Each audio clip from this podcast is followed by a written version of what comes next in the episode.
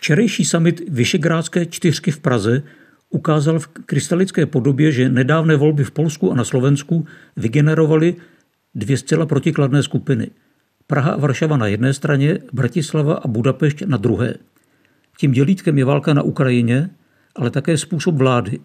Demokratický a liberální v Praze a ve Varšavě versus čistě populistický u Orbána a Fica. Česká a polská vláda vidí situaci na Ukrajině podobně a v souladu s celou Evropskou unii, tedy Rusko jako neomluvitelného agresora a Ukrajinu jako oběť, které je třeba všemožně pomáhat.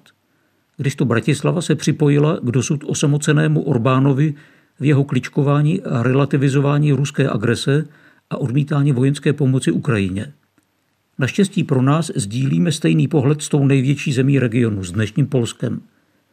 Než Donald Tusk vyhrál na podzim volby, bylo možno u části české pravice slyšet obavy, že bude vůči Putinovi měkčí, než byl Jaroslav Kačinsky a jeho vláda, a že kdo ví, jak bude vypadat další polská pomoc Kijevu. Opak je pravdou, což už dlouho říkali ti, kdo Polsko opravdu znají. I hned po svém jmenování premiérem jel přeci Tusk na svou první cestu do Kijeva a tam slíbil Zelenskému veškerou možnou pomoc. A pro Ukrajinu už stihl burcovat i v Berlíně a v Paříži.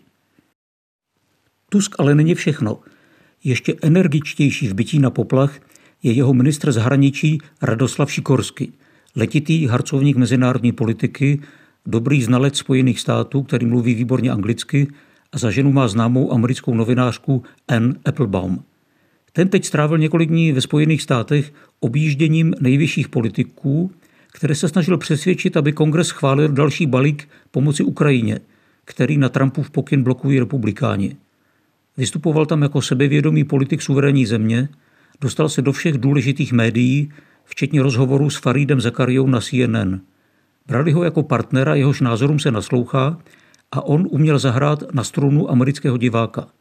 Za dob Kačínského se nic takového žádnému polskému politikovi nepodařilo. A upřímně řečeno, kromě Václava Havla ani žádnému českému. Polsko je zkrátka mocnost.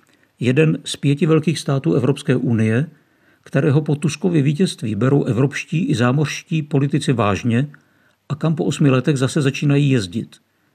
Za měsíc dokonce poletí do Washingtonu společně polský prezident a polský premiér na setkání s Joe Bidenem oslavit 20 let od vstupu Polska do NATO.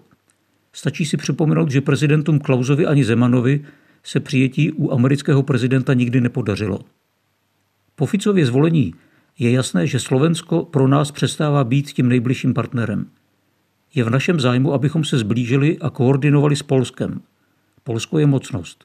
Přitom Tusk je takovému partnerství nakloněn. V úterý v Praze řekl, že mezi Prahou a Varšavou nejsou žádné rozdíly v pohledu na světové agendy. Teď jde o jedno. Strana premiéra Fialy ODS v minulosti jednostranně sázela na blízkost s Kačinským, i když nám to v Evropě k ničemu nepomohlo. Tehdejší Polsko bylo vnímáno jako černá ovce. V českém státním zájmu je, aby premiér Fiala hodil tuto příchylnost danou čistě ideologií za hlavu a budoval racionální vztahy s Tuskem a jeho Polskem. Nakonec včera Tuska v Praze přijal už prezident Pavel.